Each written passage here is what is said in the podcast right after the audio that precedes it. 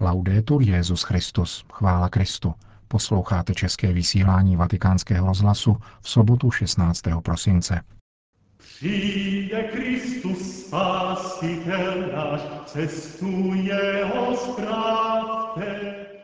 Společnost potřebuje, aby bylo svědomitě respektováno její právo na informace, řekl papež František členům dvou italských novinářských svazů, združujících menší tisková i digitální média. Svatý otec přijal dětskou větev italské katolické akce. V závěru vysílání přiblížíme první adventní kázání otce Raniera Cantalamesi pro papeže a římskou kurii. Hezký poslech přeje Milan Glázer.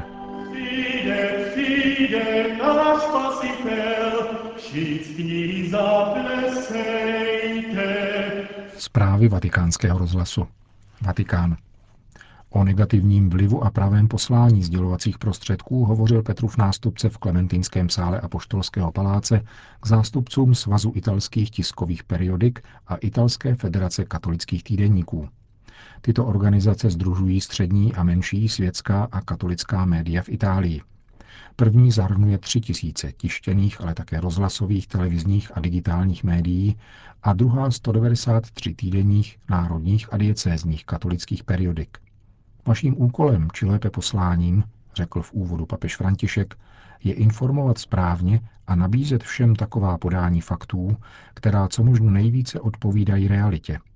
Jste povoláni zpřístupňovat široké veřejnosti složitou problematiku a poskytovat zprostředkování mezi poznatky, jež jsou k dispozici specialistům a konkrétními možnostmi jejich hromadného osvojení.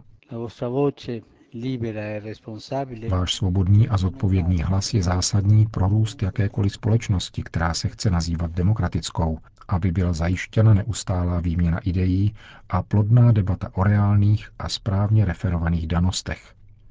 V naší době, která je často ovládána strachem z rychlosti, senzacechtivostí na úkor přesnosti i úplnosti a uměle živenou emotivitou na místo vyvážené reflexe, je naléhavě zapotřebí věrohodných informací a ověřených údajů a zpráv, jež se nesnaží ohromit a rozrušit, nýbrž mají v úmyslu posilovat ve čtenářích kritický smysl, aby si mohli klást adekvátní otázky a dobrat se odůvodněných závěrů. Takto lze předejít neustálému zhonu po snadných sloganech či krátkodechých informačních kampaní, které prozrazují úmysl manipulovat realitu, názory i samotné lidi, často zbytečným mediálním šumem.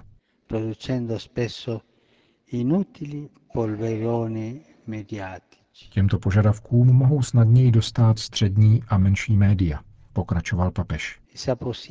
Ta totiž svým zaměřením mají k dispozici zdravé vazby, umožňující produkovat méně masovou informaci, která méně podléhá prchavým a vtíravým módním tlakům.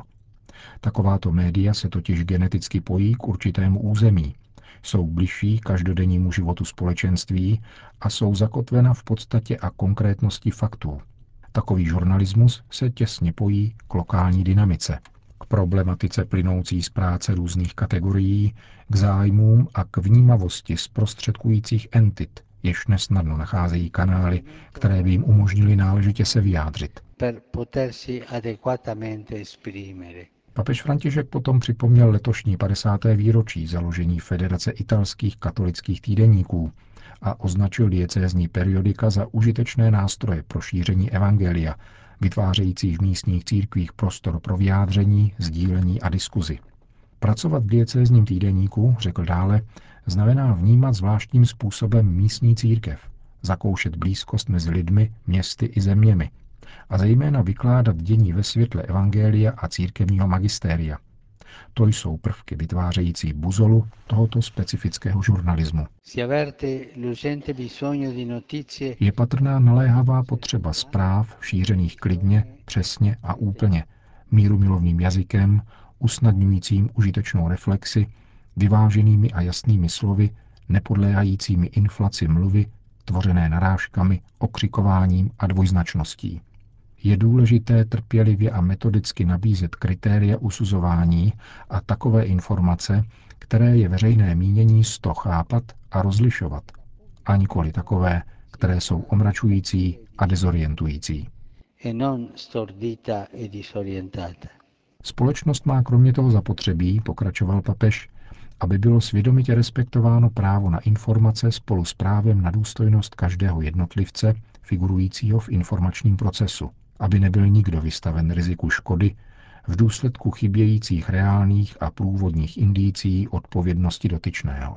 Non cadere nei peccati della comunicazione. Netřeba upadat do komunikačních hříchů.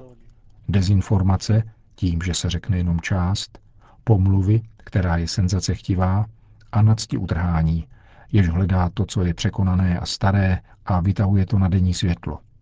To jsou velice těžké hříchy, které zraňují srdce žurnalisty a poškozují lidi. Z těchto důvodů, řekl dále papež, je žádoucí, aby se dbalo na zajištění a životnost těchto periodik a byla chráněna práce a důstojná kompenzace všech, kdo v nich pracují.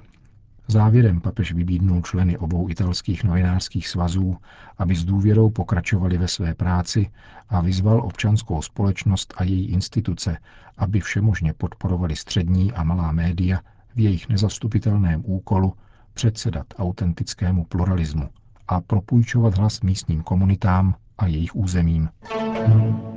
Vatikán. Děti z italské katolické akce se dnes sjeli do Vatikánu k tradičnímu vánočnímu setkání se svatým otcem. Papež František je přijal v předvečer svých narozenin a pozbudil je, aby se stávali muži a ženami pozornými k naléhavým potřebám naší doby, stále více poznamenané lhostejností. V návaznosti na heslo jejich formačního programu, vybízející zaměřovat pozornost s přesností fotografa na hlavní události Ježíšova života, pak děti povzbudil, aby se mu také chtěli stále více podobat. E Když hledíme na Ježíšův život a jeho poslání, chápeme, že Bůh je láska. Buďte tedy dobrými fotografy, jak co se týče Ježíšových skutků, tak i skutečnosti, jež vás obklopuje. Mějte oči pozorné a bdělé.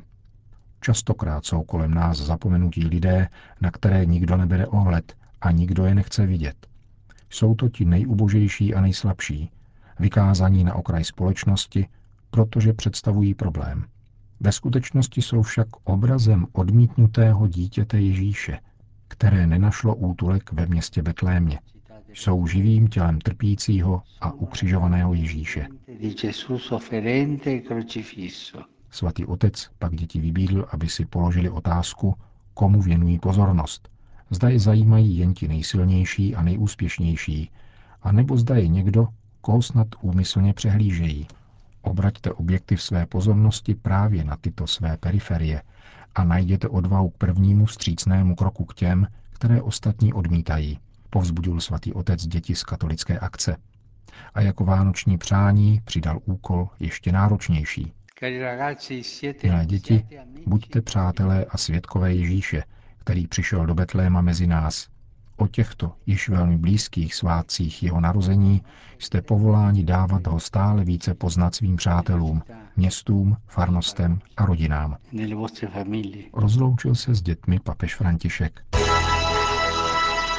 Tento pátek v kapli Apoštolského paláce Redemptoris Mater, jak je zvykem ve Vatikánu během adventní a postní doby, kázal otec Raniero Cantalamessa pro papeže a jeho spolupracovníky z římské kurie.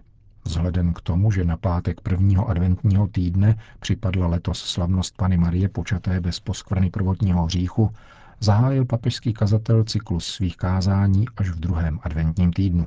Jeho jako obvykle velice hutnou a obsáhlou promluvu vám částečně přiblížíme. Tématem letošních dvou adventních kázání učinil otec Kantalamesa osobu Krista, který je středem dvou velkých komponent společně tvořících celek reality – tedy kosmu a dějin.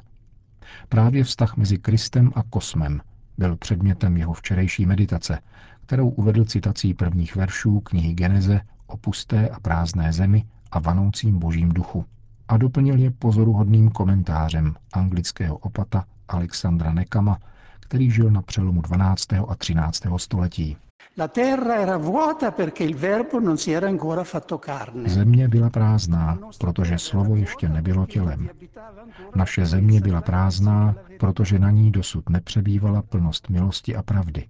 Byla prázdná, protože dosud neměla pevnost a stabilitu sjednocení s božstvím. Náš pozemský příbytek byl prázdný, protože ještě nenastala plnost času. Temnota byla nad propastnou hlubinou, neboť ještě nezazářilo pravé světlo, které osvěcuje každého člověka, přicházejícího na tento svět. Proti tomuto působivému středověkému vyjádření vztahu mezi stvořením a vtělením postavil papežský kazatel situaci naší kultury, v níž je Kristus marginalizován. Jeho marginalizace se projevuje ve třech hlavních dialozích, které vede víra v současném světě, totiž v dialogu s vědou, v dialogu s filozofií a v dialogu mezi náboženstvími.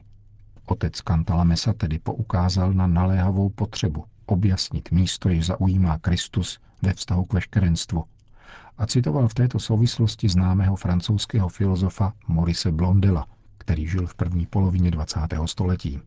Tváří v tvář rozlehlým horizontům přírodních a humanitních věd není možné, aniž bychom zradili katolictví, zůstávat u průměrných vysvětlení a omezených pohledů, které činí z Krista dějnou nahodilost, izolují jej na podružnou kosmickou epizodu a činí z něho vetřelce či vyděděnce nevraživé a drtivé nezměrnosti vesmíru.